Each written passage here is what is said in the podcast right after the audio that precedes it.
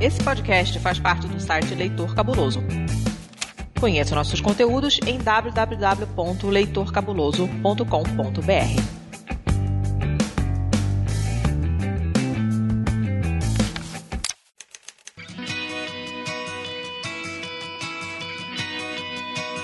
Perdidos na Estante, o seu podcast de adaptações literárias do site Leitor Cabuloso.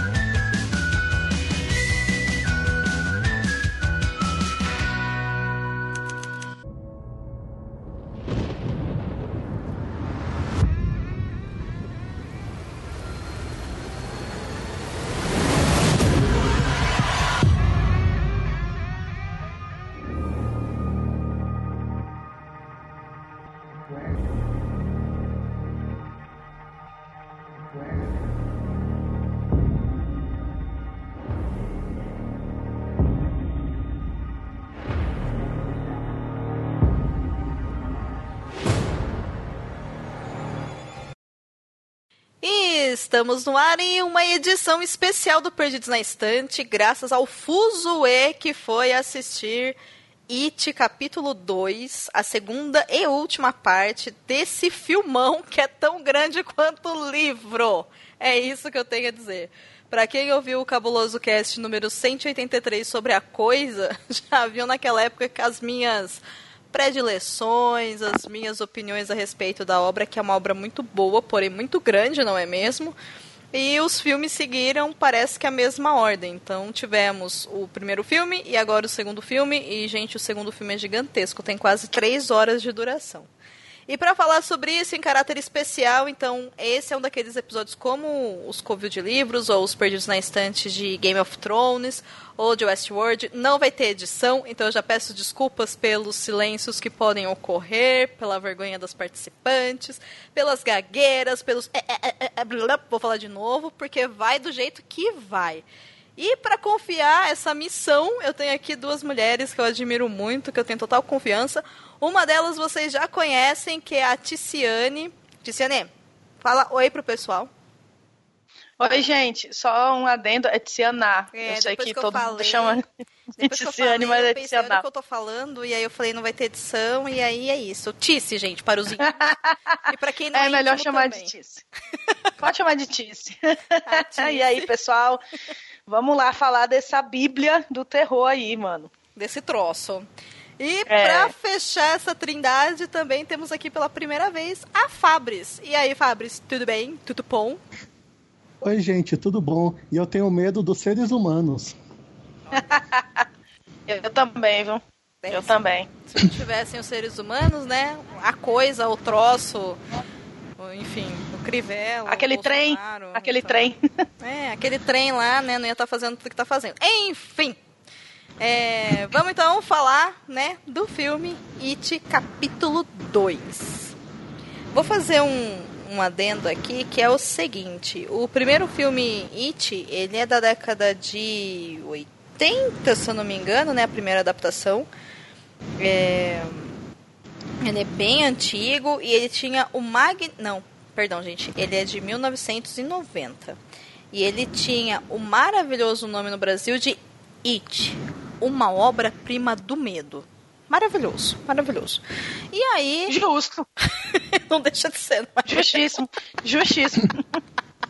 Adoro esses nomes, assim, dignos de confiança, né? E tudo mais. E 27 anos depois, assim como o Pennywise, Hollywood voltou com um remake de It. E aí a gente falou, ai meu Deus do céu, o que vocês vão fazer agora?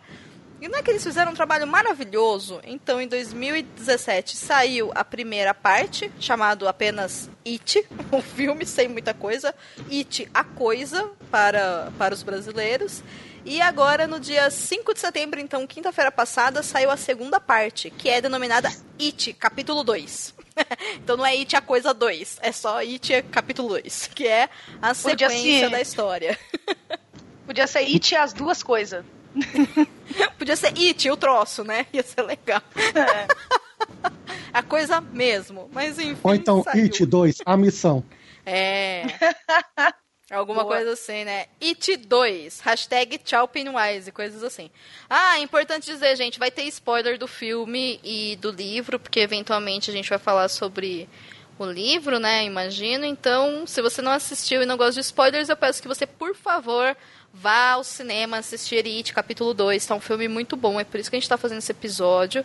Mas se você não gosta de spoilers, então para aqui o episódio e volta para quando para ouvir quando você já tiver assistido. Bom, vamos Se não lá. tivesse spoiler, eu nem tava aqui. Ai, olha só. já chega atacando fogo já no cabaré. Eu só tô aqui porque eu já assisti. e li. Porque senão não tava, não. Faz bem, faz bem. E aí é interessante a gente dizer o seguinte, o It, né, a coisa, enfim, ele é uma obra que ele passa sobre diversos assuntos e diversas interpretações possíveis. E é interessante a gente deixar claro que você assistir o filme não te tira o interesse ou a experiência de ler o livro, porque apesar de ser baseado em, né, adaptado de, acho que está mais para baseado em nesse caso, porque são mil páginas, não dá para você adaptar em cinco horas. É, tem muita coisa ali, tem muitas camadas que também proporcionam uma experiência diferente quando você lê o livro. E nesse caso, o livro ele acaba sendo muito rico, porque ele é muito maior, tem muito mais personagens, tem muito mais profundidade, colocando até mesmo a cidade de Derry como um grande personagem da obra do livro, coisa que não tem no filme. Porém, o filme ele já é suficiente para você entender toda a mitologia do Pennywise. Para quem não sabe, Pennywise é o palhaço, é o nome da entidade da coisa como ele se apresenta em Derry para as crianças, e já dá para você conhecer a história das crianças e todas as histórias que envolvem o medo e os abusos que eles sofreram e a volta que eles têm, né, depois de 27 anos. No capítulo 1, nós temos então os amigos, né, os otários ou os losers, que eles são um grupo de crianças que, devido à morte de uma delas, do irmão de uma delas, eles acabam se unindo e acabam descobrindo que mais crianças estão sendo mortas e pedaços delas estão sendo achados pela cidade e que quem está proporcionando isso, essas mortes avassaladoras, é o Pennywise, é a coisa, é esse palhaço estranho. Assim, palhaço estranho pra gente, porque a gente não pode esquecer que essa história ela se passa na década de 80. E aí, se você der um pequeno Google e colocar, sei lá, boneco anos 80, vocês vão ver que os bonecos dos anos 80 eram muito estranhos mesmo pra gente agora. Né? Eles eram meio assustadores. É... O It, capítulo 2, ele se passa 27 anos depois, quando essas crianças já derrotaram o Pennywise pela primeira vez, porém o Pennywise volta a cada ciclo de 27 anos para se alimentar. Então ele voltou a acordar e está novamente atacando a cidade. E no final do primeiro filme, eles fizeram uma promessa de que caso acontecesse novamente, eles voltariam para a cidade para tentar exterminar a coisa. E é aí que nós caímos então em It capítulo 2, com os losers voltando para Derry e né, tendo que lidar aí com o Pennywise de novo e dois anos depois nós novamente lá no cinema. Já falei demais, então eu já vou começar com. E aí, gente, o que, que vocês acharam de It capítulo 2? bem fácil, assim, bem de leve. Nossa, que. Assim. De cara, né? Assim, de sola. Então. em, Aqui em assim. relação. É. As na convidadas. na salada. é, Bem na frente da salada. Boa sorte. Ah, então, em relação ao filme, primeiro filme, eu achei que, pelo menos pra mim, eu senti uma queda, principalmente na questão do ritmo, na qual eles poderiam talvez ter sido um pouquinho mais sucintos, que o filme tem 2 horas e 40, e assim, e você sente aqui um pouco o ritmo do filme em relação ao primeiro, assim. Eles dão muitos flashbacks até de coisas que a gente viu no filme anterior que acho que não eram necessários. Então isso eu senti uma, um pouco de queda. O primeiro eu achei um filme sensacional e acho que por isso eu senti um pouco no segundo. É, eu particularmente adorei o segundo filme. Achei que ele tornou o primeiro um pouco desnecessário, justamente por causa desses flashbacks. Mas eu já imaginava que ele seria assim, porque pelo que eu li do livro, não tinha como você fazer eles adultos sem ter flashbacks, porque o filme começa, eles não lembram o que, que aconteceu. Como todos eles saíram de Derry, menos o Mike, que é o Mike que fica, é o único que fica em Derry, e é o Mike que liga para todos eles depois que o Pennywise retorna. Quando eles saíram de Derry, eles passaram a esquecer o que aconteceu. Então eles não lembravam nem da infância deles, nem de Derry, nem do Pennywise, nem do que eles passaram.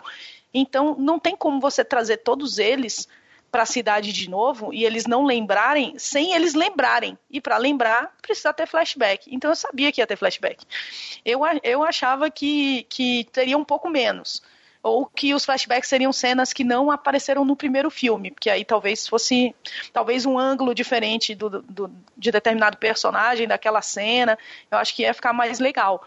Mas eu gostei muito mais do segundo do que do primeiro, assim. Até porque o primeiro eu achei muito algumas coisas muito diferentes do livro e me incomodou um pouco. Mas o segundo eu achei que ficou bem legal e tiveram cenas do, do livro que eu gostei muito de terem entrado no filme. É interessante vocês falarem dessa questão de ritmo e tal, porque. E dos flashbacks também, né? Eu assisti os dois filmes na sua semana de estreia, né? No dia de estreia no cinema. Então, eu assisti em 2017 o capítulo 1 e olhei e falei: hum, um bom filme, uma adaptação incrível. Nossa, usei a, a cena do da, do gesso, né, escrito loser para lover de capa do Facebook e do Twitter por anos, porque gente, não tem como não Te se marcou. identificar, né? Sim, me marcou muito, eu me identifico muito com, com aquelas crianças, né? É, não todas, mas enfim. Eu, eu, quando era criança, estaria com certeza no time dos losers, né? E adulta, eu permaneço adulta como eles, que esqueceu as coisas, e alguém lembra e você fala, puta que pariu, né? E é assim que funciona. É, o segundo, realmente, eu acho que 2 horas e 40 de filme é filme pra caramba, sabe? E, mas eu não achei assim, o ritmo da história eu não achei truncado tá? Eu achei que ele vai bem. Eu também percebi um, um, grande número de flashback. E quando a gente fala de flashback aqui, a gente tem literalmente a inserção de cenas do primeiro filme, né? Encaixadas no segundo, que é o processo deles lembrando. Existem outras cenas com as crianças que eles que são novas. Né, que, que faz parte desse processo de eles estão lembrando, mas não está no primeiro filme. Então, essas cenas eu achei muito legal. Achei legal eles trazerem as crianças de volta. Eu fiquei pensando mesmo como que eles fariam isso, porque o livro começa com eles adultos, né? E eles vão realmente lembrando, e aí, enfim, chega onde chega e etc e tal. Agora, Uma... será que não ficou muito assim, Fabrício, para você? Porque você assistiu em 2017 ou você assistiu agora para assistir o segundo? Não, eu assisti em 2017 e tinha umas duas semanas atrás, tava passando no, no Telecine da Vida e eu fui ver. Aí eu vi também. Tá, então. Mas aí você reassistiu antes de assistir o capítulo 2, né? Então pode ser por isso que você percebeu tão nitidamente a diferença aí de, de uma película para outra, né? Para mim passou Pode ok, ser. assim, né? Assim, eu achei super ok. E ele funciona, o capítulo 2, para quem não assistiu o capítulo 1. Um, o que vai muito de encontro com o que a Tice falou, né? Você não precisa ter assistido o primeiro, basicamente, se você for ver o segundo. Realmente não precisa. Porque eles falam tudo, sabe? Você tem um conjunto de pessoas que sofreram traumas, eram crianças, é, passaram por um monte de coisa ruim e derrotaram um palhaço. E 27 anos depois volta, sabe? Tipo, é isso. Não é, como eles Exato. fizeram é uma Ele tornou... interessante, mas... Exato. Eles tornaram um pouco desnecessário o primeiro filme. Assim, o primeiro filme é legal, pá, não sei o que, foi legal, mas o segundo meio que anulou um pouco do primeiro. Porque não tem essa necessidade absurda de tipo, ah, eu não vou entender nada se eu não assistir o primeiro filme. Não, se você for assistir o segundo, sem assistir o primeiro, você vai entender, se não tudo, uns 90% do que está acontecendo. Só uma, então... só uma curiosidade, você falou assim em relação às crianças. O filme se passa dois anos depois. E, obviamente, crianças nessa, nessa época de vida dão aquele esticão. Então, muitas das crianças, eles deram uma mudada digitalmente para poder parecer com a mesma idade do primeiro filme. É, principalmente, principalmente, o gordinho. Principalmente o fim do Stranger Things. Sim, e o. Ele, ele também. E o gordinho, eles tiveram que colocar bochecha nele de novo, digitalmente, porque ele tinha dado uma emagrecidinha. E esticou. Aí, efeitos digitais. As crianças já deviam estar quase na NBA e depois. É, porque isso é complicado, né? Eles já sabiam que ia ter uma continuação. Por que, que não gravaram essa cena tudo com as crianças na época do primeiro? Né? É. Mas Eu acho que, inclusive- direção também, né? Entra roteiro. É, não, mas- né? Tô ignorando acho que, a parte da pré-produção. Eles devem ter usado muitas cenas do primeiro e ter gravado poucas cenas novas justamente por causa disso. Talvez. Pra não gastar tanta grana arrumando. Porque Arrumando. ia gastar uma grana violenta arrumando isso daí, se fosse gravar tudo. Fazer uma cena, tudo cena nova. Ia gastar uma grana violenta. Eles devem ter pego cenas deletadas que não foram usadas no primeiro filme também. Isso ah, também. sim, sim. Com certeza. Mas encaixou bem, né, gente? Assim. Não, encaixou, bem- encaixou. Ficou, ficou muito bem feito, assim. Tanto a parte de efeitos especiais das crianças, né, as maquiagens e tudo, como as cenas que elas voltam. Inclusive, dá vontade de, em determinado momento, eu falo, ai, volta só as crianças. As crianças são legais, não é? É, Eu não quero ver vocês Principal- adultos, eu quero vocês crianças. Principalmente a menina, porque no primeiro filme a menina, ela é toda toda descolada, mesmo assim ela sofrendo o abuso do pai, ela tem uma atitude e nesse segundo filme assim meio que, sei lá, é a que eu senti mais quebra em relação ao personagem foi ela.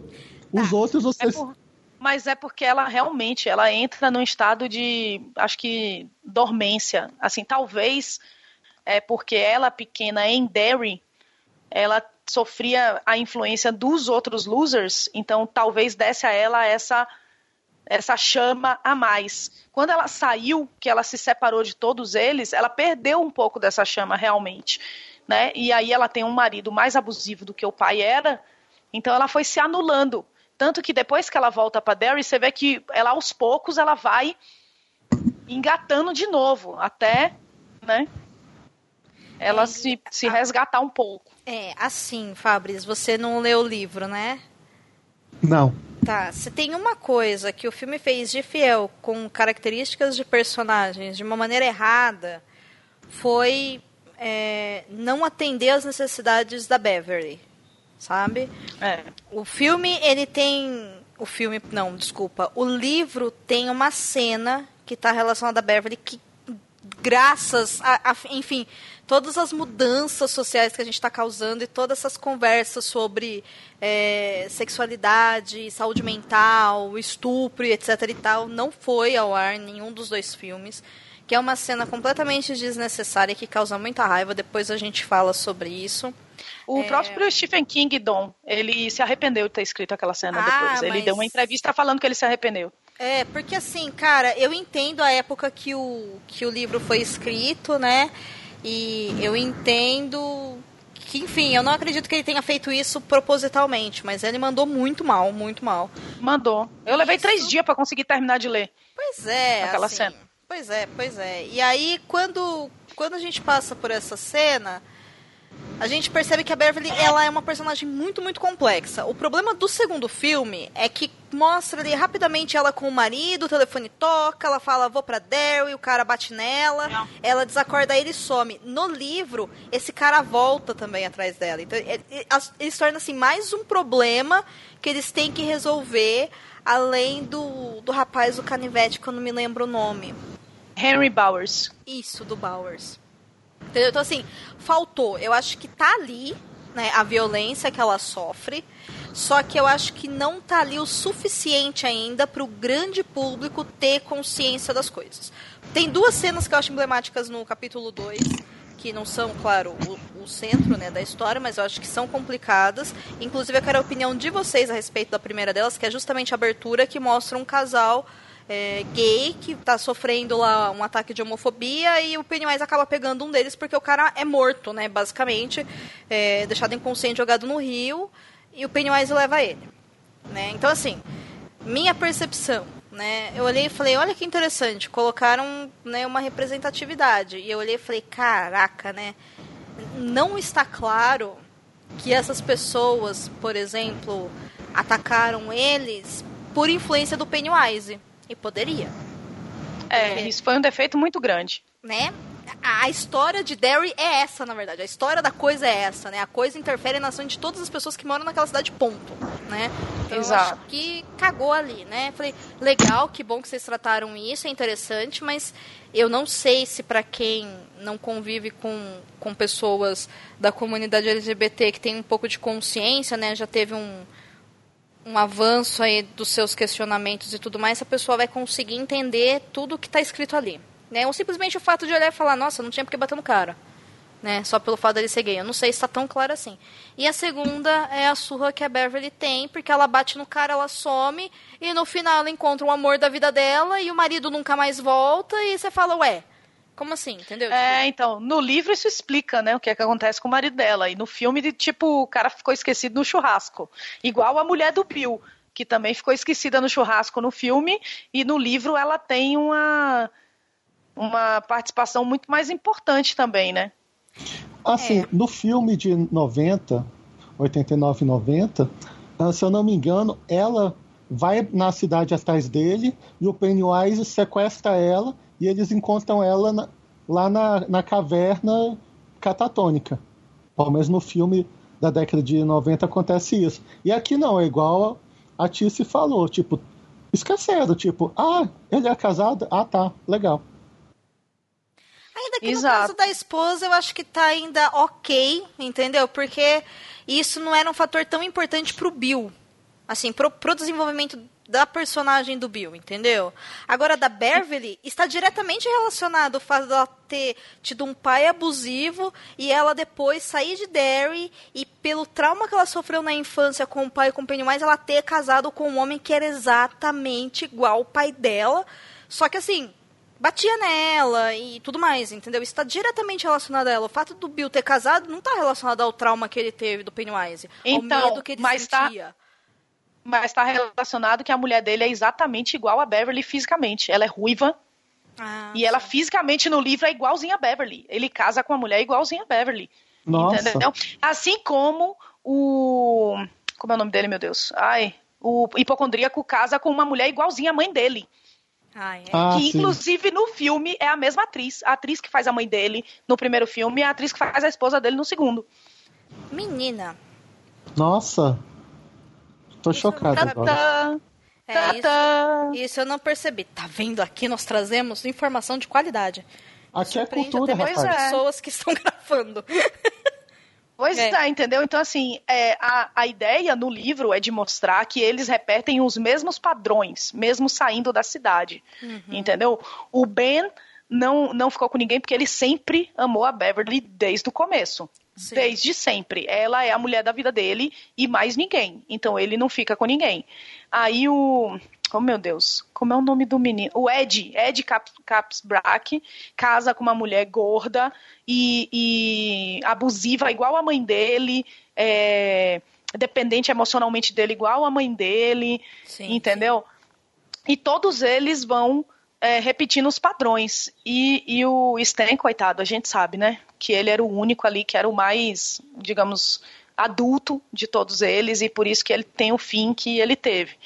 Mas é, o Bill casa com uma mulher igual a Beverly, a Beverly casa com um cara igual ao pai, e por aí vai, entendeu? É, e- então, mas é, é por isso que é complicado, né? Porque o Bill com a Beverly não faz nenhum sentido em nada, sabe, assim. Né? Porque ela é par realmente do bem. Mas enfim, né?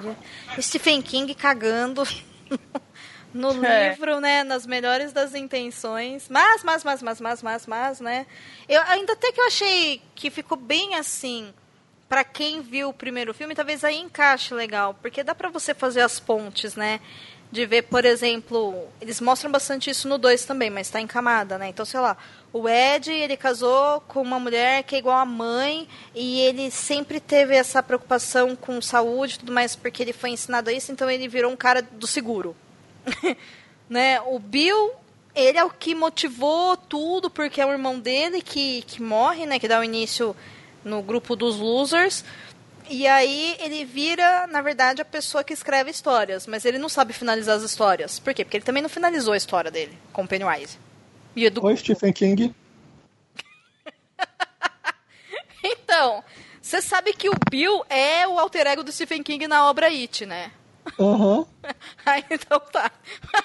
E assim, aparentemente o King talvez saiba que os finais deles ficam em aberto. Olha só. A audácia do King. Maravilhoso. Deus. Por falar nisso, ele dá uma de. Ele dá uma de Stan Lee e aparece no filme. E eu achei maravilhoso isso. Incrível. Nossa, eu, eu falei alto no cinema sem querer. Quando ele Ah, apareceu, eu falei, eu virei pra Flávia e fiz assim: olha o Stephen King ali vendendo a bicicleta.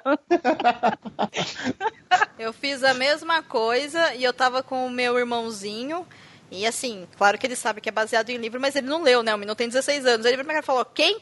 Eu falei: O moço! O moço que escreveu o, o livro. Ele, que livro? Eu falei: Caralho, menino, presta atenção. O filme não é baseado no livro? Ele é. Eu falei: Então, esse é o autor. Aí ele, com toda a sua classe, virou pra mim e disse: Ele já morreu?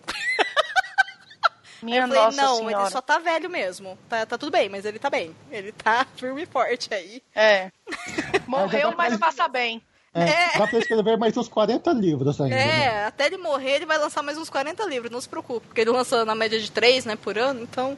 Cara, George, E- George Martin devia aprender com ele, inclusive, né? Fica a dica aí. é, hashtag- Ah, os dois não sabem escrever finais. Oi, hã? Quê? É que pra você escrever final, você precisa chegar no final. O Martin não chegou. É. Olha, É. mas, mas foi muito. Eu acho que isso no, no filme ficou muito é, jogado, sabe? Essa, esse padrão, esse, essa, essa coisa deles manterem o padrão da, da infância deles quando eles saem de Derry. E no livro é muito mais. Lógico que são duas obras, né, gente? Não tem condições. Mas talvez eles pudessem ter ou aprofundado um pouco mais isso daí e ter aliviado um pouco mais nos flashbacks, ou ter ignorado isso de uma vez, entendeu? Porque ficou assim, eles mostraram um pouco, mas não mostraram tudo, aí ficou aquele negócio ali meio jogado, e você fica meio, ai meu Deus, o que é que tá acontecendo?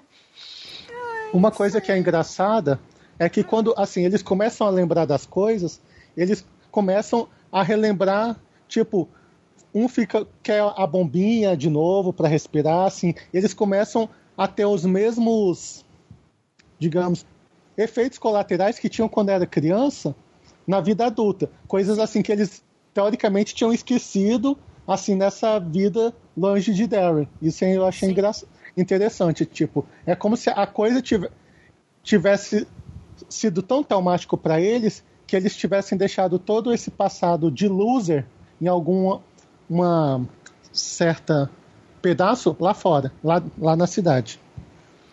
É, no caso, é, não é por isso, né?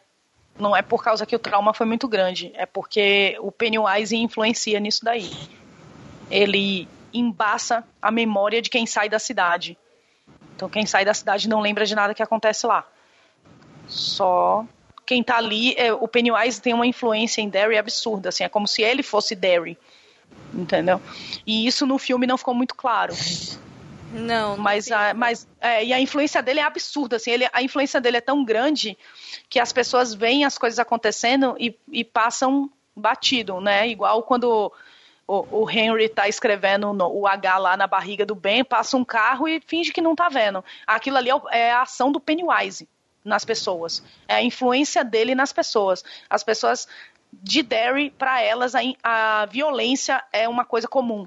É tão comum quanto, ah, tá chovendo. Ó, tem uns caras ali com canivete na barriga daquele menino. Ah, ok, vamos ali que eu tô com fome. Entendeu? Mas é a influência do Pennywise na cidade. É, e é interessante esse ponto porque eu gosto. A Fabris não leu, né? Então é bem massa, porque prova que o filme deixou isso bem claro diante de uma possível interpretação. Porque o que o livro mostra é que quando eles voltam para Derry e eles estão de novo, né, sobre.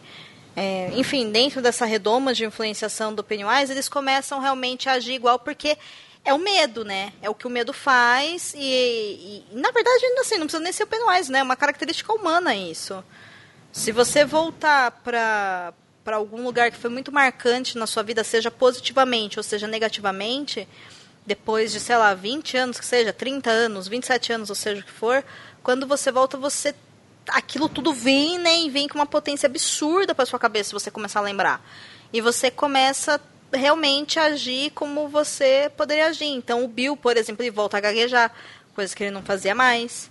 Né? O, o Ed precisa da bombinha, e é isso mesmo, né? É que dentro da mitologia que foi criada no universo do King, dentro da obra A Coisa, isso é realmente obra do Pennywise. Então ele, ele exerce essa influência de despertar o pior nas pessoas, porque ele precisa que as pessoas vivam em constante medo, em também constante marasmo de não se importar, né? Porque assim ele tem presas fáceis e não vamos esquecer que assim, se as pessoas não tiverem medo, ele não tem energia para, enfim, para voltar e para ser quem ele é. Só que só consegue perceber quem ele é esse grupo dos losers. Porque, né, são crianças especiais do universo do King que de alguma forma conseguem perceber o que está acontecendo. E é por isso que eles que conseguem vencer o Pennywise no final e não o restante da cidade. Porque o restante da cidade olha e fala: não, não é tudo isso. Ah, tem crianças morrendo. Ah, mas é violento mesmo o mundo, crianças morrem, entendeu? Ah, tem alguém Exato. que foi jogado lá, ah, mas é porque era gay, o pessoal odeia gay, assim mesmo, sabe? Torna um marasmo, né, uma coisa cotidiana que eles não conseguem ver. E isso é influência do, do Pennywise mesmo em Derry, porque o Pennywise, na verdade, é dentro da mitologia do King como um todo, já que é um multiverso conectado, né, o Pennywise ele é a, o grande responsável por tudo de errado que acontece em Derry. Tipo, é isso. Ele é tão forte que uma obra é dedicada para ele. Uma obra gigantesca, de mais de mil páginas, né? Mas é bom é. que isso ficou claro também no filme, né? De uma certa forma. É legal. Significa que eles fizeram um bom trabalho de adaptação. Assim, só uma curiosidade, Derry uh, também está em outras obras do Stephen King. Insônia, Saco de Ossos e O Apanhador de Sonhos. É, o Derry, Olha que legal! É, e Derry fica no Maine, né? Então, Isso. o Maine é o grande lugar das obras do King. Tanto que o. Vocês lembram, né, do carro e do, do cara que traz o canivete de volta pro Bowers, né? Que ele, que ele volta. Não sabemos de onde, né? Porque ele é um corpo já. É, enfim, muito louco em decomposição. É, e assim, é louco porque ele traz o canivete, né? Pra você ver o poder que a coisa tem, né? Ele traz um canivete de volta ele, ele entra num carro. Esse carro provavelmente é Christine. Porque tá tudo conectado. Ah, é. é. E o próprio Stephen King é do Maine, né? Ele é de uma cidade que inclusive aparece no It, que é, acho que é Bangor, se eu não me engano. No livro tem essa cidade, tipo, ah, se eu não for no cinema aqui, só tem um cinema em Bangor, ah, tem que ir em Bangor, no shopping não sei o quê. É a cidade dele. Olha só. É, é bem massa, assim. Essa mitologia do King é extremamente rica, é muito legal. E, e quanto mais você conhece, mais easter eggs você vai pegando dentro das coisas. E esses easter eggs estão também no filme. Inclusive, easter egg é uma coisa que tem bastante no capítulo 2, né? Assim, até mesmo em cenas, né? Como, por exemplo, o Here's Johnny. Aí né, você fica, nossa, pega essa Eu... referência da referência da referência em cima da referência, né? Eu achei desnecessário essa cena.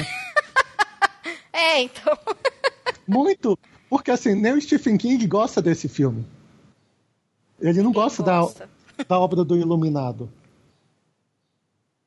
É verdade. Ele não gosta do Iluminado. Do tanto filme. que esse. Fala, Fabris. Ah, não. Assim, tanto que o filme que depois é feito com a Rebecca De Mornay é mais com o final que ele queria e não o final que aplicaram no, no filme lá da, do Stanley Kubrick. Olha só. Pois é. Mas é easter egg, né? Referência do, do universo para o universo. E assim, a gente não pode esquecer que não são somente pessoas que leram o livro, ou somente pessoas que já conhecem outros filmes do King que foram assistir o It, né? O filme ele tem que atender todos os públicos. Então é até interessante, porque de repente numa conversa casual você fala assim, nossa, tinha aquela cena da porta que nada a ver. Aí vira alguém, não, essa cena é super importante para o cinema mundial e para a obra do King e tal, tá no Iluminado. Assiste lá, lê o livro. Então assim, né, existe o porquê ter, mas realmente eu olhei e falei, vai mostrar todos os pais abusivos que o King criou e que foram adaptados e que ele não gostou. Né, entendi. Né? é esse o ponto de ligação. Mas enfim, o que mais que vocês falam sobre o filme? Hum, eu achei muito legal uma cena do livro que, se eu não me engano, eu li em algum lugar que foi pedido do Stephen King colocar essa cena, que hum. foi a do a da estátua com o Richie. Nossa, foi muito boa. A estátua que se mexe? É a estátua do fundador, que representa os fundadores de Derry, né, que eram os lenhadores e tal. Aquela cena foi boa, né? E assim, o efeito Caramba, muito. ficou muito legal. Muito legal. Mas qual, qual das cenas? Porque são duas, né? Tem uma quando ele é criança. E é. que a estátua tenta matar ele. E depois tem ele adulto com que ele tá olhando para essa mesma estátua porque ele se lembrou e o Pennywise está sentado em cima do ombro da estátua com os balões. É isso, a cena inteira assim, porque no eu não sei se se eu não me lembro se no primeiro filme conta, mas assim, quando eles se reúnem, cada um conta como foi seu encontro com o Pennywise, o Rich não conta. Ele é o único que não conta. Ele não diz. Ele fica repetindo: vocês estão doidos, não aconteceu nada comigo aí, vocês estão doidos, não sei o quê. E aí, quando ele, adulto, vai lá e se senta no, no negócio e lembra, nossa, essa cena é muito boa, velho, da estátua correndo atrás dele. E no livro é muito boa porque a cidade inteira tá ignora que tem uma estátua gigante correndo atrás, porque só ele consegue enxergar a estátua, é igual o sangue da Beverly. Tipo, ele tá correndo igual um doido, todo mundo meio que, tipo, esse cara é maluco, e ele correndo de uma estátua gigante. Por falar na Beverly, assim, a cena que eu mais gostei foi da velhinha. Porque assim. Nossa. Porque assim, você sabe que ali não tá nada certo. Você sabe que vai estar tá dando errado ali. E você fala, sai daí, sai daí. E tipo, de repente, ela tá lá, começa aquela vitola toda descompassada ali, as moscas na janela, e tipo, aí você só vê a velhinha passando, correndo de um lado todo. Aí você, meu Deus, sai daí, sai daí e ela não sai. Aí, Eu repente... só pensei, sextou, com a velha pelada correndo para um lado pro outro na cozinha. Aí de repente vem, vem ela assim em toda a sua em todo medo assim, aí, aí, que ela se dá conta e a cena, aquela cena é muito sufocante que você realmente você sabe que ela vai se salvar, mas mesmo assim dá aquela agonia enorme por todo o conteúdo de toda forma que eles fazem aquela cena acontecer. É tenso. É sufocante. É uma boa palavra para essa cena. E essa cena, meu, a garotada adora. Porque ela é muito errada, né? é um bicho assustador feio e tá pelado, entendeu? Então, tipo, a molecada surta. Né? Mas é realmente é sufocante. E o mais louco é a hora que ela sai da casa, que você olha pra casa e você percebe que a casa estava vazia o tempo todo. Não Sim. tinha nada lá. sabe? Tipo, quer dizer, tinha, né? Tinha o Pennywise, mas. né? Não havia pai dela, não havia velhinha, não havia biscoitos, não havia nada lá. É tudo uma ilusão. Muito louco. É. você... e... ah, fala. Não, e o. A, essa velhinha, quando ela vira aquela mulher muito doida lá correndo atrás da. aquela gigantona atrás da Beverly, me lembrou uhum. muito a, a do quadro do Stan. Aquela mulher do quadro lá também doidona. A mulher que saiu atrás dele. Medo. Sim. É, me lembrou bastante. Sim. E, e, dá medo mesmo, né? Aliás, gente, o quão. A, nossa, né? Nossa, não tá em Beverly, por favor, né? Observe ao seu redor. Você vai visitar o seu pai. Você entra na casa tem uma velhinha que mora sozinha. Nessa casa escura, esquisita, que fez biscoitos, mas ela mora sozinha. O suficiente é. pra dividir com você. Tipo, vamos lá, não precisa ser um Sherlock Holmes pra você perceber que tem algo de errado, miga. Sabe? Né? Mas enfim, Exato. faz parte da magia, ela precisava pegar a, o cartão, né, que, que ela recebeu. Então, então foi necessário. É, quem mais? Ah, a cena do Ed, quando quando ele lida com o leproso, que a mãe dele tá presa. Gente do céu. Eu fiquei angustiada e por um momento eu olhei e falei, é isso, o moleque morreu, entendeu? E aí eu, eu pensei isso, aí eu pensei, não tem como o moleque ter morrido porque eu tô vendo ele adulto, sabe? E isso aconteceu também com o Ben, né, na, na cena que ele, que, que ele vai beijar Beverly, e aí é o Pennywise e tal.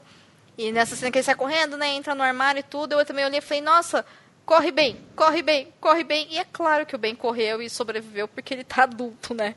Mas é, eu gostei desses flashes nesse sentido, porque eu acho que eles criam uma tensão ali, que é uma tensão confortável, mas consegue enganar a gente se você cair de cabeça no filme, sabe? Você vai olhar e falar, não, criança, se proteja. A criança tá bem, a criança cresceu.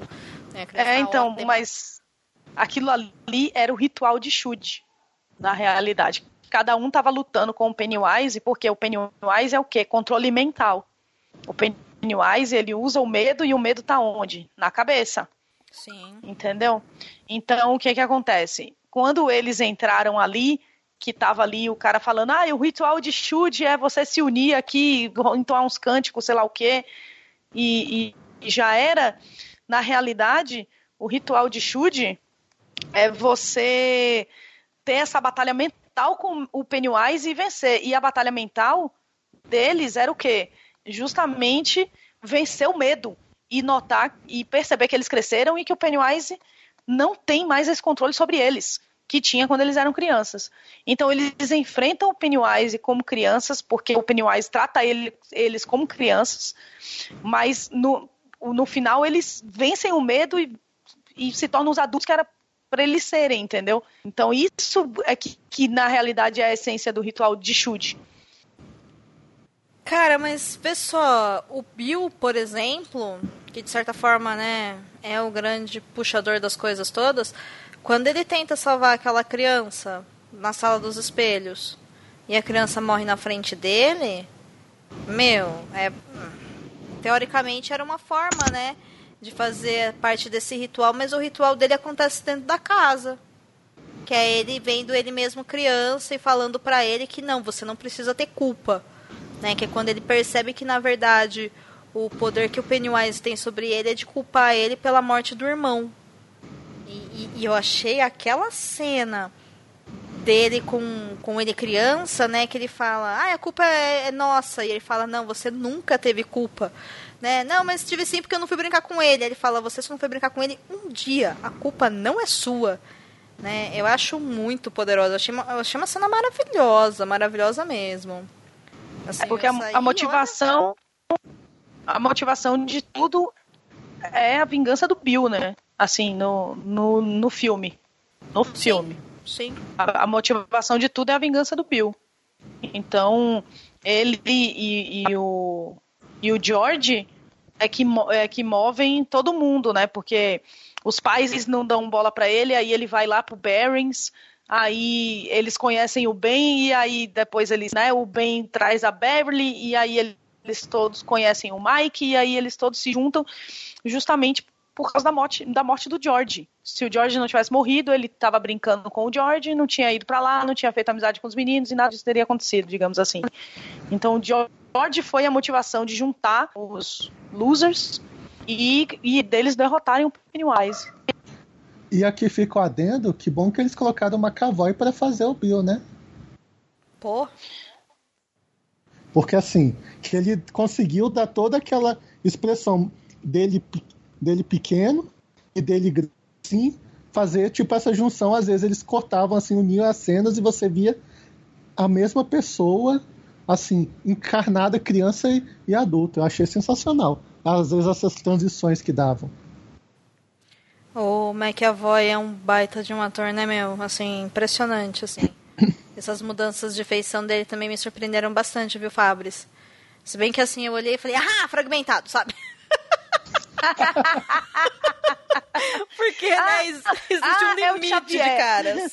É, ah, você agora é Patrícia, sabe? Tipo isso. Mas enfim. Fica uma brincadeira aí, um easter egg para as pessoas assistirem outros filmes bons com ele. Mas realmente o papel dele é maravilhoso. Enfim, é, e o que, que vocês acharam do Pennywise em si? O, o, Bill, ele manda muito bem, né? Eu não vou me atrever a tentar falar o sobrenome do ator, porque, né, não consigo. Mas o nome dele é Bill. Olha a ironia do negócio. e o, é, é a atuação dele como Pennywise, bom. gente, maravilhoso, né? Ele é, Ó, ele é fantástico. É engraçado, assim, que no, no primeiro filme ele foi tão fantástico, mas tão fantástico, que no segundo agora a gente até dispersou em relação aos outros atores, mas ele continua sendo fantástico. A gente presta atenção assim, caraca, que medo dá assim do daquele personagem, aquele olhar sinistro, daquela risada meio abusiva, assim, ela te abusa. É, é, é terrível aquilo. É um baita ator. Meu Deus, que isso. É. Eu não acho nem que a gente esquece dele. Ele aparece em bem menos cenas no segundo do que no primeiro. E aparece muita cena de CGI também. Sim. Talvez, talvez isso tire um pouquinho da expressividade que do ator. No primeiro ele era mais cru, você e agora aparece muito em cena CGI, isso dá uma diminuída. É, pode ser, pode ser. Eu, eu nem culparia o CGI, eu culparia o roteiro mesmo, ele aparece pouco. O, o, o Pennywise em si, né, a coisa aparece mais nesse do que no primeiro, eu acho. Né, a, a maldição, a entidade, enfim. Mas, Mas o ator... Gente caracterizado como Pennywise, né, como palhaço, ele aparece menos. Gente, então... aquela cena dele com aquela menina com a manchinha no rosto tá me perseguindo nos meus pesadelos até hoje. Ai, Sim. que dó, não me fala da menininha, gente. Eu queria colocar aquela menininha no colo. Ai, meu Deus, que maldade. Aquela menininha eu fiquei, sai daí. Sim. Sai daí.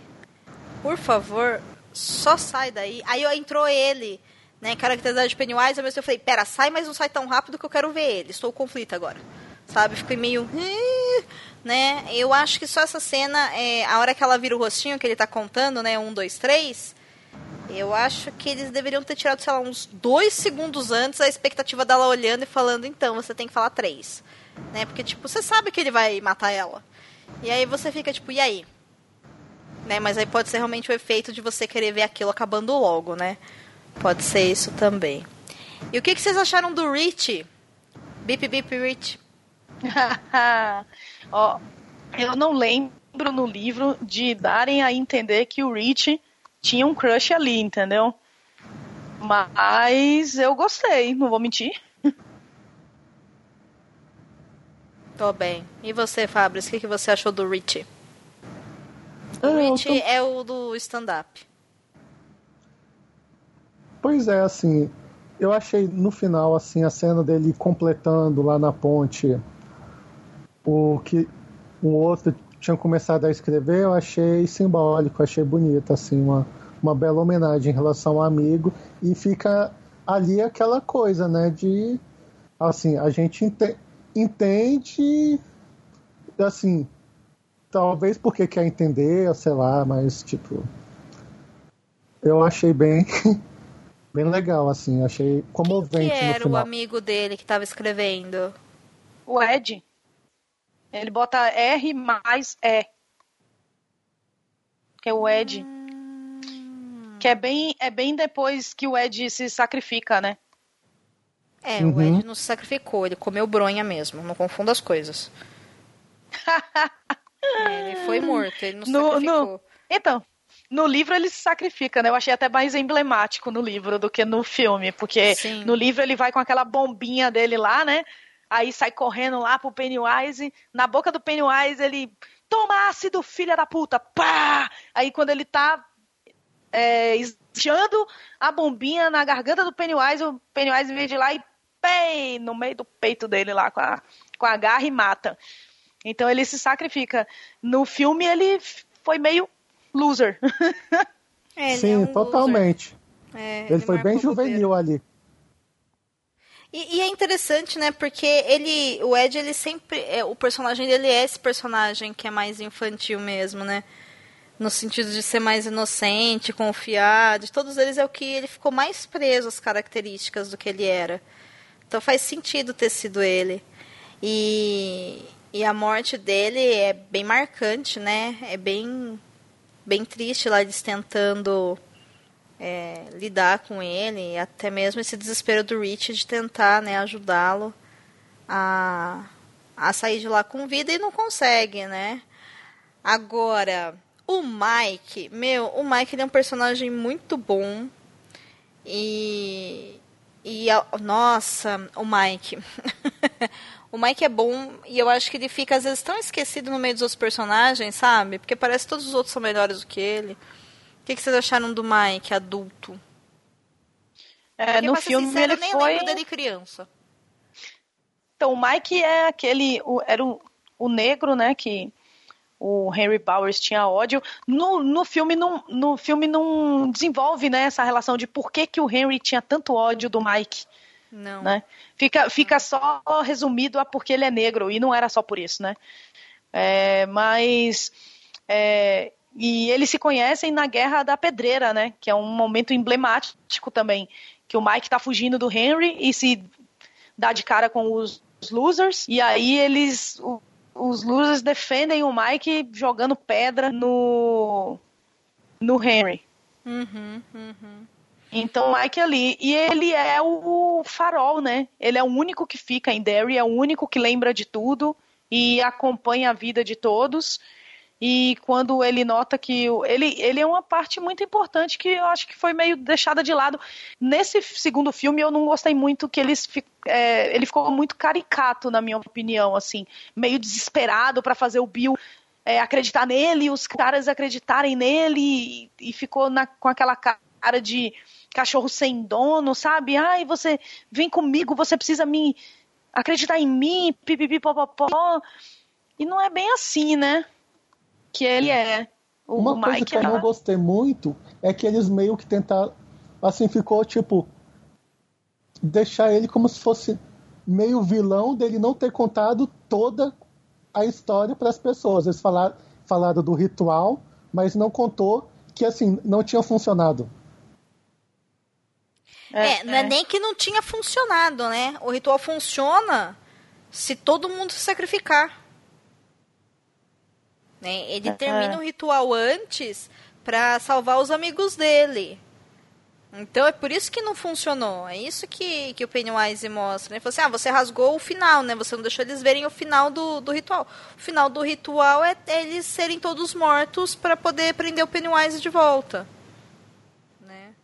E você percebe que o ritual, na verdade, não funciona porque se já foi feito antes e ele tá solto, significa que ele só ia estar tá preso, ele não tá morto, né? Exatamente. É. Uma, de uma forma ou de outra, dependendo de como as energias, o medo da cidade pudessem funcionar, ele, ele iria escapar novamente. É, eu, eu, o filme o filme ele deixa isso meio emblemático e ele não fala, né, como que como que ele foi solto, né? Depois que ele foi preso lá pelos pelos índios, né, enfim pelos antepassados, né? Então fica uma coisa meio. Hum, você tá esquecendo de me falar alguma coisa, né? E o, o final do livro, na verdade, o Rich é muito importante, porque existe, na verdade, uma batalha de piada entre o Pennywise e o Rich. E é assim que ele vence o Pennywise. é no poder Sério? do riso. É, é. Existe todo um, um porquê, toda uma mitologia que é explicada né? E, e é, na verdade é até bem montado, para te falar a verdade, porque o Rich, não sei se você percebeu, mas no filme ele fica sem poder nenhum, né? Todas as crianças têm algum tipo de poder. O uhum. Bill é o que junta todo mundo, a Beverly é a sobrevivente, o Mike é o farol, o Ed é o que se sacrifica, o Ben é o que salva pelo amor, porque ele ama Beverly. O Stan foi o que se matou porque ele achou que ele ia, né? Enfim, mais atrapalhar do que ajudar. Que ele ia fraquejar e, e seriam mortos. Exatamente. O único que fica sem absolutamente nenhuma prática ali é o Rich. E o que deram para ele nessa história foi ele convencer o Ed de que o Ed tinha coragem né, para enfrentar o Pennywise e aí quando o Ed morre ele fica desesperado. Entendeu? Mas assim, a função do Rich é fazer as pessoas darem risada. É esse o superpoder Engra... dele. Engraçado que no livro é o Rich que batalha com o Pennywise no ritual de Shud, né? Isso. É ele e o Bill. E o Bill acaba meio que cambaleando assim, e o Rich é que leva o negócio até o final se não fosse o Rich, eles não tinham derrotado o Pennywise no livro. Exatamente. E ele ficou meio relegado a, a alívio cômico no filme. É, e aquele alívio cômico que só funciona para os Estados Unidos, provavelmente, né? Porque eu não vi graça em quase nada. Exatamente. Entendeu? Pra gente. Aquela a gente piadinha olha- bem americana, É. trouxona. Eu- É, não, não encaixou muito bem, não. Então, na verdade, o superpoder dele não, não funcionou pra nada. Porque no livro, o quem ganha, na verdade, é ele. É o humor dele, né? E aí, na verdade, o que é bem massa, porque eu gostei de como eles vencem o Pennywise no filme. O que, que vocês acharam dessa mudança? Deles vencerem o Pennywise, na verdade, através de, do bullying, né? É interessante. É uma coisa que todos eles sempre sofreram, né? Que É, de bullying, acharam? eles, de bullying eles entendem, né? Tipo, ele, e é uma forma até deles expurgarem tudo que eles sentiram na infância, assim, meio que descontar, talvez na, na pessoa, na entidade que causou o bullying neles. Que a in- interferência do Pennywise nas pessoas para fazer aquela tudo que eles sofreram, eles conseguiram reverter em volta, de volta. Eu achei isso bem, bem emblemático. É, eu achei uma faca de dois legumes, vamos dizer assim, porque ao mesmo tempo que é muito bacana que você tem a pessoa que sofreu bullying é, levantando, né, e, e- e enfrentando quem fazia a, a origem de todo o mal, digamos assim, ao mesmo tempo ela se torna quem faz o bullying Sim. que é o que acontece normalmente, né? Você sofre bullying na escola, quando você cresce, você vira um adulto que faz bullying com outras pessoas, entendeu? Então, tal, não, não, não sei se foi muito bacana nesse sentido de, né, é, eles vencerem no bullying, assim. Talvez poderia é, é, ter utilizado de outra forma, de mostrar, talvez de mostrar realmente que o Pennywise não tinha importância, mas não usando esse recurso, sabe? De, de porque o que mostra ali é que se você ficar, né, xingando, xingando, xingando, diminuindo, diminuindo, diminuindo aquilo ali, é, no final explode, né? E, e morre. É, eu fiquei pensando nisso Talvez também quando, quando eu vi a cena, mas aí o que me chamou mais atenção nisso é a preparação que eles fazem antes, na verdade, né? Porque eles dizem uma forma de você vencer ou alguém que é maior do que você é você fazer a pessoa ou o ser se sentir menor. É você fazer Exato. acreditar que é pequeno, que é fraco. E na verdade é isso que o bullying faz, né? O bullying faz Sim. qualquer pessoa que passa por isso, uma hora você começa a acreditar que de fato você é aquilo que as pessoas estão falando. Por isso que assim, eu achei poderoso essa consciência deles de peraí, a gente se sentiu fraco a vida toda porque as pessoas falavam isso pra gente, mas é a gente que tá aqui. Então se a gente fizer isso com ele, ele vai diminuir, né? Ele vai reduzir de tamanho, e ali é reduzir de tamanho literal. Eu achei isso ah, muito assim, sabe? É um start de olha, vocês são bons. Mas a Exato. prática realmente de virar bullying, eu olhei e falei. "Hum", Né? É quase como se acertasse na trave ali, né? Tipo, é isso, mas não era bem isso que era pra fazer. É, é, é. Ficou emblemático, eu também senti isso. E é complicado essa conscientização, né? Porque naquela situação, a outra opção seria eles serem mortos pelo Pennywise, entendeu? É, percebe como é, é complexo, né? Mas eu acho Exato. que é bom a gente refletir sobre isso, né? Do poder que, que esse bullying tem e, e até mesmo esse fato, né? Será que vale a pena? Você depois voltar? No caso dele, sim, mas a não ser que você esteja enfrentando o Pennywise, né? Não há justificativa para você ter sofrido bullying e virar um bully.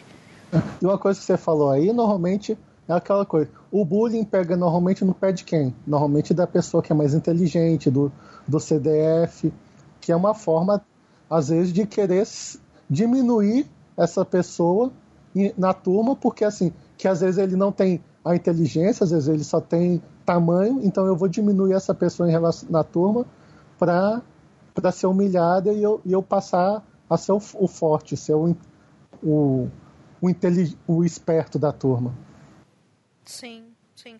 E reduz mesmo, né? Reduz ao ponto de você se tornar menos do que aquilo que as pessoas te diziam que você era, que era normalmente nada. Né? Então, eu achei bom, mas eu fiquei pensando bastante sobre isso, sabe, no final das contas. E aí eu saí do cinema e olhei e falei, é isso, né? Eu sou loser. E, é isso, você para sempre, não tem o que fazer a respeito. Mas dá para ressignificar isso, né? Então, vamos na batalha de ressignificação, mas é isso. Eu se lembro... você não é, não é. Se você é, é e é assim que funciona. Eu lembrei muito do, do Harry Potter, né? Daquela coisa lá do. Assim, do ridículos. Que Hum. você, ri- você ridiculariza o seu medo. Eu- Hum, sim. Foi uma É coisa que me veio na cabeça. interessante, mas poderia se aproximar um pouco mais daquela forma ali, porque eu acho que é, deu margem a uma interpretação muito pessoal e que nem todo mundo vai entender como sendo você ridicularizar seu medo, mas sim que o bullying pode ser uma ferramenta para você tipo destruir algo que você tem medo. Isso é um problema. Quase Isso é um um olho problema. por olho. Exato. Entendeu? Isso é um problema. É, é quase uma vingança mesmo. Olha só, me vinguei, sabe? É, é. Isso é um problema. Mesmo porque eles não estão falando dando risada e mostrando que, olha, eu estou vencendo você. Eles falam agressivamente e se tornam maiores do que o, o Pennywise, né? Eles Exatamente. começam, né? Você, você é palhaço, mas tipo, a gente de ah, vá, você é um palhaço pra gente. Quem que tem medo de palhaço, cara? Exato. Você é um Entendeu? É nada. isso. É, É, você você, é é nada, você é palhaço. pequeno, você é um nada. Você é, É. só um. Exato, Eles- isso. Sabe? E eles vão enfrentando o próprio medo, né? Ah, você é a múmia, você é o leproso, você. Então, ó, eu gosto da interpretação da Fabris, né? Parece que eles estão expurgando aquilo que eles têm medo. Então, eles estão vencendo o medo. Mas eles estão vencendo o medo através da agressividade. Então, também achei que faltou ali uma coisa mais. Talvez se o Rich fosse puxando piadas e eles fossem rindo, alguma coisa assim, sabe? Poderia ter sido feito de uma outra forma. Aí eh, tem muito também a questão da direção, né? O diretor, talvez, se ele tivesse puxado para esse lado, eu, eu, eu sentiria mais interessante do que essa questão, que tá meio dúbia, igual a Tice falou, essa faca de dois, de dois gumes aí. Concordo super com vocês. Tem mais alguma coisa que vocês querem falar do filme, meninas? Silêncio, silêncio. Eu Do acho que filme, ninguém quer falar não. mais nada ou quer? Hum, Não, é. Não, acho que não. agora é a hora, hein? Porque a gente vai dar as notas e aí acabou. Pensa bem. Eita, E aí sobe crédito. gente, o que mais eu posso falar? Uma coisa muito particular, assim, do. Como se o gordinho só tivesse ficado com a, com a Beverly lá, porque ele ficou fortinho, sabe? Isso me incomodou um pouco. Assim, eles, poderiam, É, eles poderiam ter co- colocado um personagem assim, gordinho, assim, eu acho que ficaria. Não tem como. Na obra É. original ele ficou daquele jeito mesmo. Ah, tá. é, ma- mas na obra original tem um motivo, né? Quando ele vai pra faculdade. Aí É, o- assim, o, a professor dele de ginástica lá, ele fala que quer fazer corrida, fica ridicularizando ele. Aí pra ele vencer o medo dele e vencer esse negócio de ser ridículo, ele começa a correr. E ele corre bastante. Aí ele correndo, ele naturalmente emagrece. Mas vocês É. sentiram isso? Que a Beverly só ficou com ele porque ele era gostoso? Sei lá, assim. Pra eu mim. acho eu- que não. É, Porque não, ela assim, deu o beijinho, né, nele, gordinho lá. Ela Mas retribuiu o beijinho. É, sei lá, eu fiquei um pouquinho com essa sensação, mas é uma questão muito pessoal. Então, assim, Entendo. então foi por assim, algo muito pessoal, assim. Eu acho que, igual vocês falaram, vocês não tiveram essa mesma impressão, então acho que é algo só mais meu mesmo em, em relação a isso. Pode ser. Olha, de todos eles, dos losers, o que eu mais me identifico é com o Ben. Também, né? É, por tudo que ele passou e tudo mais. E assim, eu queria ser uma pessoa tão gente boa quanto o Ben é. E não sou. Não Nossa, sei o Ben é muito O Ben é iluminado, muito né? gente boa. ele é muito Porque legal. ele vê, ele vê lá o Bill e, e, a Beverly de mimimi, a Beverly achando que o Bill escreveu o que ele escreveu para ela e ele não fala nada, fica só de olho, assim. Tan, tan, tan, tan, tan. Nossa, eu fiquei com a dó disso. Gente, aquilo me cortou o coração, coitado. Nossa. É, eu vou contar pra Fabris o final emblemático do livro, que não foi ao ar, só para entender um pouco mais o arco do personagem. Não, mas... Pode contar, eu não vou ler. É, eu vou te contar porque assim, isso vai, isso vai te deixar muito brava. Eu já te adianto desde já. Mas o Ben, ele, o que eu senti foi que ele, ela, ele consegue convencê-la que ele a ama a partir do momento que ele fala eu te amo. Entendeu? Porque ele literalmente fala a hora que ele tá morrendo, eu te amo. E aí ela vai lá e consegue salvar ele. Entendeu? Né? ela supera isso, né, do fato de alguém conseguir amá-la de uma maneira talvez, sei lá, é romântico demais, não encaixou muito bem, mas enfim. É, eu não achei que Auto, Autoistra. Autoistra. Ele é autoistra, é. ele ama ela de uma forma assim, é o amor mais puro, porque é, mesmo ela estando com o Bill, ou ela estando com, com, com o marido, ou com outra pessoa, ele não interfere. Ele não tem aquele amor possessivo. O amor dele é o amor de ver ela bem. Ele se preocupa com ela e quer ver ela bem, independente de ela estar tá com ele ou não. Quando ela, quando ela percebe que ela pode ser amada dessa forma, que o amor mesmo é isso e não o que ela acha que é, aí é que ela consegue se libertar, né? E aí. Isso, e ela acaba salvando ele. Então eu, eu me identifiquei mais por isso, assim. Eu acho que foi mais esse lance. Mas aí, beleza. Aí de repente antes do final, né? O que acontece? Eles caem lá na água suja para tomar banho. Aí eles acham uma boa ideia dar um beijo debaixo da água. Aí eu olhei e falei, ai. Sabe, eu olhei, aí eu falei, ai. Não. Não. Gente, até quando? Quem que beija na água suja? Meu, que rolê errado. Tinha necessidade. Eles acabaram de falar que a água era suja. Aí vem os dois lá e me dá um beijo de língua debaixo da água. Quem que beija debaixo da água para começar? E segundo, quem que beija debaixo da água? Na água suja. Você vai engolir água suja. Sabe? Ai. Ai. Aí eu fiquei inconformada. Olha, isso me incomodou demais, assim. Tanto que eu saí do cinema e falei assim, eu adorei o filme, detestei a cena da água suja, do beijo, entendeu? Não precisava, em todos os sentidos, entendeu? Ah, é, é igual. O filme parece o Retorno do Rei, né? Uns 40 finais. Nossa. Mas também, né, tem 300 personagens, tem que fechar o arco de todo mundo. pois é. Eu vou, é. Eu vou te fazer passar raiva agora. O que acontece no, no livro é o seguinte: quando eles são crianças, eles ficam presos lá na caverna, certo? Depois de lutar contra o Pennywise, né? Isso. Depois que eles lutam. E, e, o Pennywise foge. Isso, eles vencem assim, na verdade, eles, eles batem, né? Eles ganham. Bate mais forte, né? É, bate forte, o Pennywise foge. O Bill quer ir atrás, mas os meninos não deixam. E falam, não, vamos embora, já morreu, já tá lá todo cagado, vai morrer essa porra, deixa morrer sozinho aí. Porque o Pennywise foge pro buraquinho lá que ele se esconde. Né? E aí o Bill quer ir atrás de qualquer jeito, mas os meninos não deixam. E, e aí eles vão, vão embora. Aí vá, vá com fé. Só que eu vou resumir bem resumidamente, e vai ser muito difícil falar sobre isso, mas vamos lá. Uh, eles vão embora. Só que eles não conseguem achar saída. E aí, é, a Beverly utiliza de recursos sexuais com todos eles para fazer a união deles, para eles conseguirem sair de lá. Para a união dos seus poderes, vamos transar. Exatamente. Hã? Só que eles é. têm 12 a 13 anos, não se esqueça Exato. disso. Exato. Então, o que acontece é que também nenhum deles lembra, só o Mike lembra. E eu não me lembro agora no livro, vê se você lembra, Tice, se o, o Ben lembra. Eu acho que o Ben lembra também.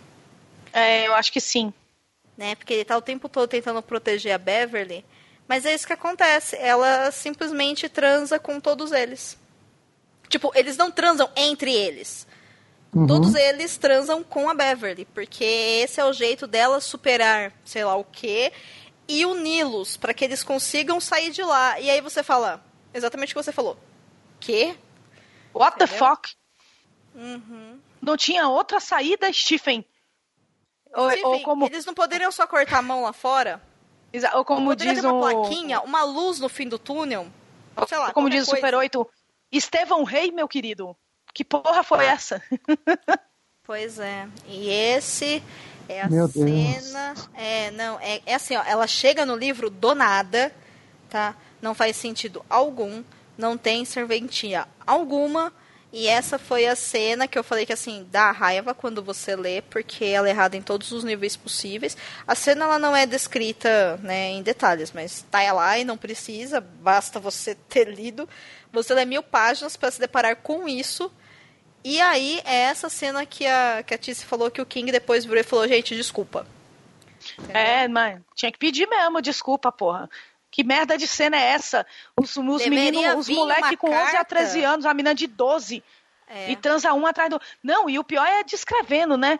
Ai, quando ele vem, é, é, doeu, eu já tô dolorida e ainda tem o Bill. Porra, Ai, vai se gente, fuder, que- velho. Vai Nossa, se fuder. Eu tô chocado, sério. É, não, é horrível. Eu fico então, imaginando assim, vocês lendo isso, assim. Eu levei três dias, Fábio. Eu levei três Ai, dias pra nossa. conseguir passar Que dessa merda dessa página, porque me dava ânsia, me dava vontade de bater no Stephen King, me dava vontade de trucidar ele, sei lá o quê. Entendeu? Não sei. E eu acho, na minha opinião, assim, ele falou que. Ah, me arrependo, pipipi, popopó, tá, se arrepende. Por que, que não relançou uma edição sem essa cena? É, eu fiquei pensando nisso, né? Eu acredito que talvez não seja possível por causa de venda de direito autoral fazer uma edição retirando isso. Talvez a editora teria que ter que, que tem, né, o direito disso hoje, teria que tirar, fazer essa edição e tirar. Ou simplesmente poderia, então, já que isso não é possível, fazer um adendo com essa declaração do autor falando, olha, gente, escrevi, errei, né? Eu achava que isso era bom na época e hoje eu sei que não é. Me desculpem. Ou então tem um, um aviso de gatilho, uma página antes. Ah, não, mas assim, aviso de gatilho em livro é uma coisa que não existe, principalmente porque tem muita obra que o grande tchan é o que vai causar o gatilho. Aí o problema é que as editoras não entendem que o grande tchan é que causa o gatilho e pessoas que têm né, essa sensibilidade a esses gatilhos vão lá, enfim, passam mal, se suicidam, enfim, passam por várias coisas. Então eu acho que o mercado editorial ainda está aprendendo a lidar com os gatilhos, né, mas ainda não está preparada para isso. E é por isso que eu olhei e falei, olha, finalmente, tá vendo, King? Dava para fazer uma obra sem isso. Porque não faz o menor sentido. Isso vem do nada.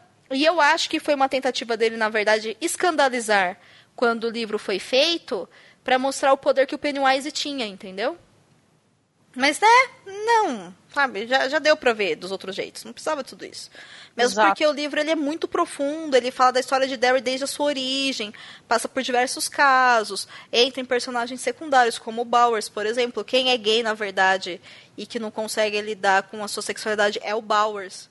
Né? Exato. Não é o Rich ou nenhum outro. Então, isso fica muito marcado que ele utiliza da violência para poder fugir dessa questão da sexualidade dele. Então, assim, meu, tá- tava tudo lá, tava bonitinho, tava redondinho, tava, ó, topster. E aí ele vem e. E aí você fala. Chablau. Você Nossa, fala, Foi foda, foi "Cara, foda." Não, é terrível, Que- é terrível, é terrível, é terrível. Totalmente desnecessário, gente. Que isso? Desnecessário e isso vem dentro do livro em um momento aleatório, porque ele não é um livro em ordem cronológica, né? Então ele vem, você vê, você nem vê, já chegou assim, já passou por você e já foi. Sabe? Então não dá nem pra falar assim, olha, gente, é a última cena do livro, gente, é a primeira, gente, é no meio, gente, é quando aparece tal coisa. Não, simplesmente acontece. Entendeu? É, você tá lá lendo e de repente ela tá sentada, ela tá começa a tirar roupa. Aí você fala, que porra é essa que tá acontecendo aqui? É. É Não, e no assim. esgoto, sujo, todos eles sujos. Nossa, é horrível. Tem tanta coisa errada nessa cena que eu não sei nem por onde começar. É, é toda errada. É toda errada. É isso. Mas enfim, né? Climão. Com esse Estevão climão. Rei, né? vamos lá, amigo, trocar essa porra aí. Pois é, editoras, está na hora, né, de verificar a possibilidade de tirar isso do livro, né? É isso. Mas enfim, é, com esse clima super triste, que apenas o Pennywise ou uma cena mal escrita de um tiozão que não sabe o que está fazendo, né, em uma determinada época da vida faz, se bem que ah, eu não consigo defender o King nessa. Não tem Não. defesa. Não, tem defesa. Não tem Não defesa. eu tô, Eu tô sem Eu acho palavras. que o fato dele pedir desculpa já é muito importante, que prova uma conscientização, mas não consigo, assim, sabe? Eram crianças. não tem, não, não existe uma época da sociedade atual, no século XX, onde sexo entre crianças era algo legal, entendeu? Tipo, não dá. Né? Mas enfim. É, com esse clima, eu vou pedir para vocês darem notas para It capítulo 2, que não tem nada a ver com essa cena, e só por não tê-la já vale muito a pena, apesar de ter a cena do beijo. Segundo a minha opinião, é claro. Ignorem a parte do beijo, tá? Porque incomodou somente a mim. então vamos lá. Fabris, de 1 a 5 selos cabulosos, qual é a sua nota para o filme It, capítulo 2?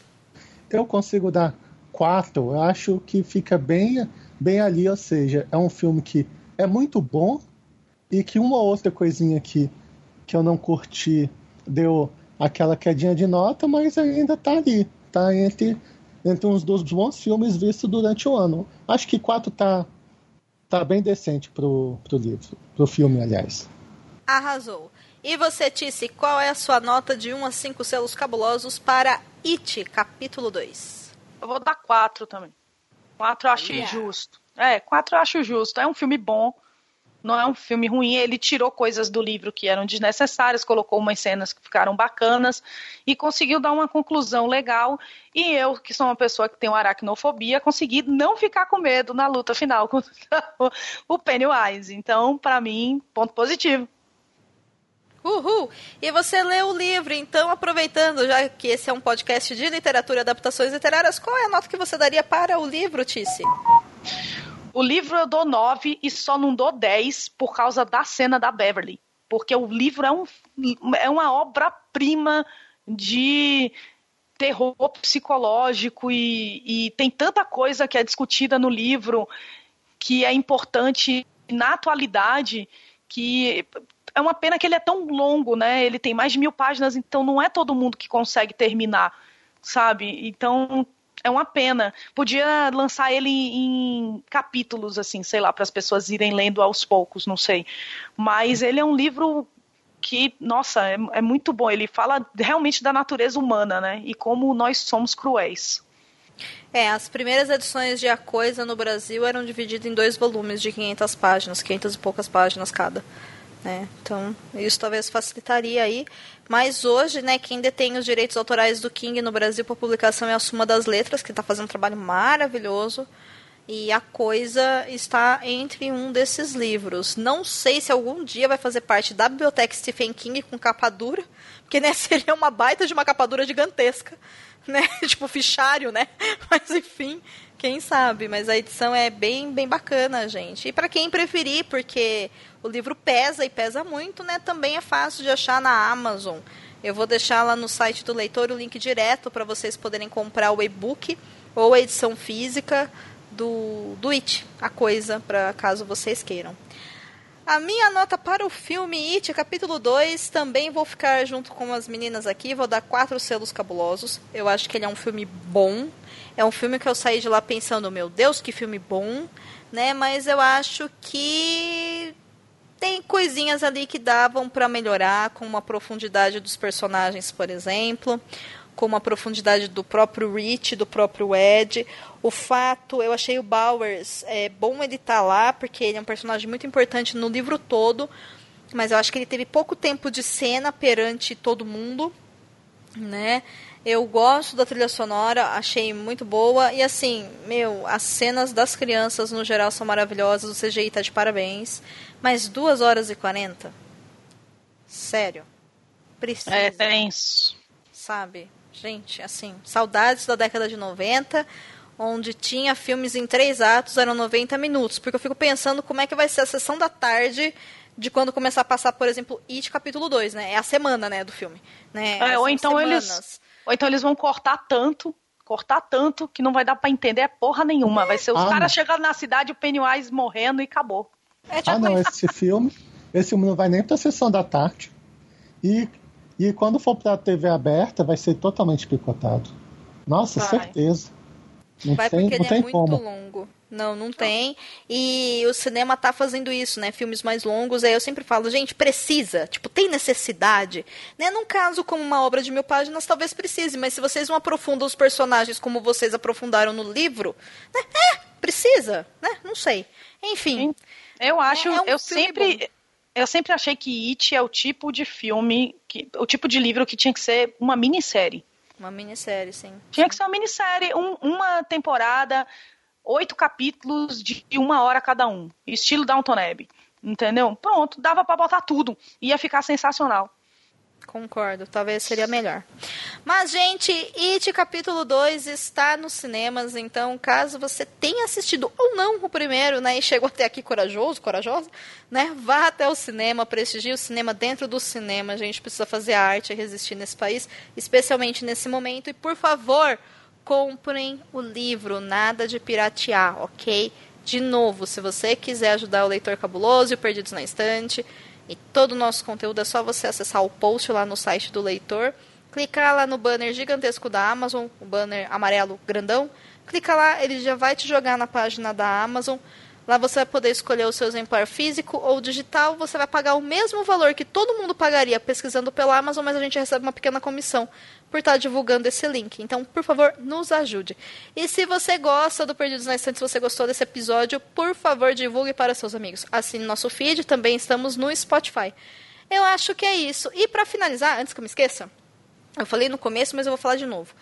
Caso você queira saber mais sobre o livro, sobre os personagens, sobre o multiverso do King e tudo mais, eu recomendo demais que vocês procurem pelo Cabuloso Cast número 183, A Coisa.